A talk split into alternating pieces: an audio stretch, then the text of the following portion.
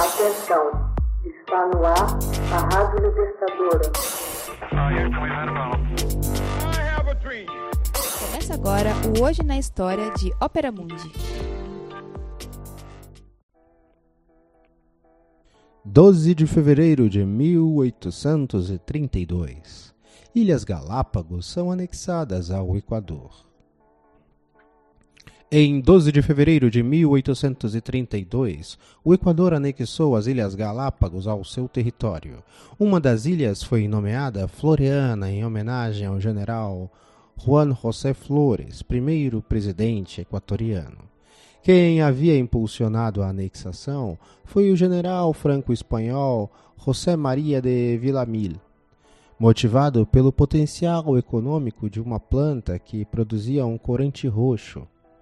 Villamil, tido como um herói nacional, foi o primeiro governador das Galápagos e pai da Marinha Equatoriana.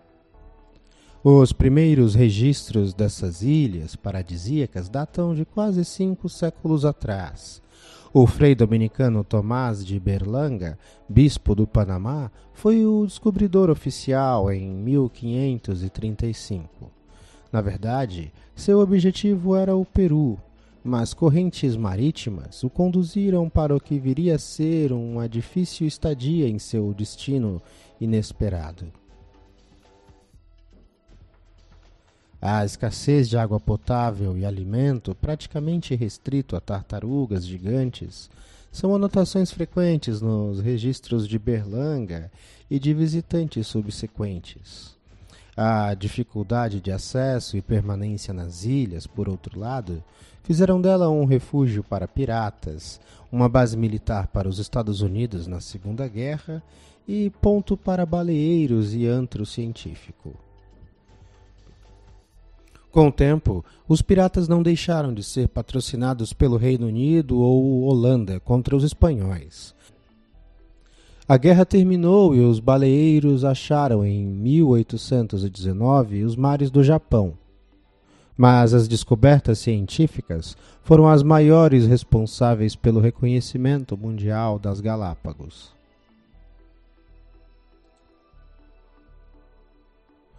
Nascido na mesma data da anexação ao Equador, mas em 1809, o naturalista inglês Charles Darwin chega a Galápagos aos 26 anos, a bordo do HMS Eagle, para recolher espécimes geológicos e biológicos. Mas foi somente em retrospecto, após a estadia de cinco semanas no arquipélago, que Darwin percebeu a significância das diferenças observadas nas espécies das Galápagos, principalmente graças a três espécies de tentilhões em ilhas diferentes. Darwin foi capaz de criar sua teoria da evolução das espécies e seleção natural. Principalmente graças a três espécies de tentilhões em ilhas diferentes, Darwin foi capaz de criar sua teoria da evolução das espécies e seleção natural. Basicamente, se indivíduos variam em uma certa característica e se esse aspecto favorece a sobrevivência do animal, mais espécimes com essas características apareceriam nas gerações seguintes.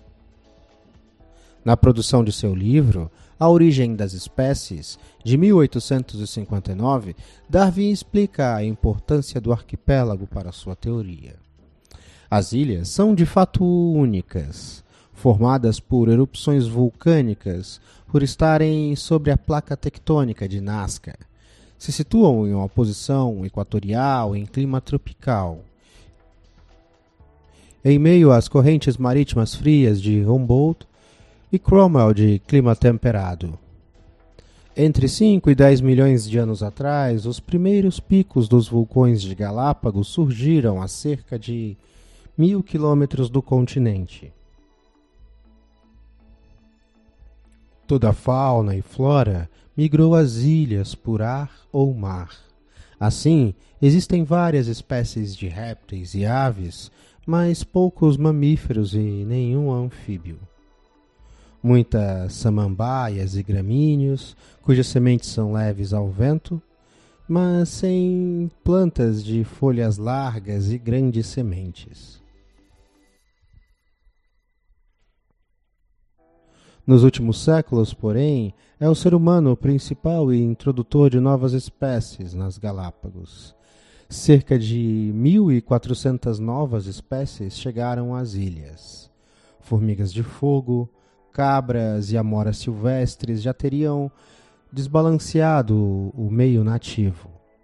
Com a exploração, a população de lobos marinhos, tartarugas gigantes, caçadas por seu óleo, garopas, pepinos do mar, iguanas e baleias se dizimaram.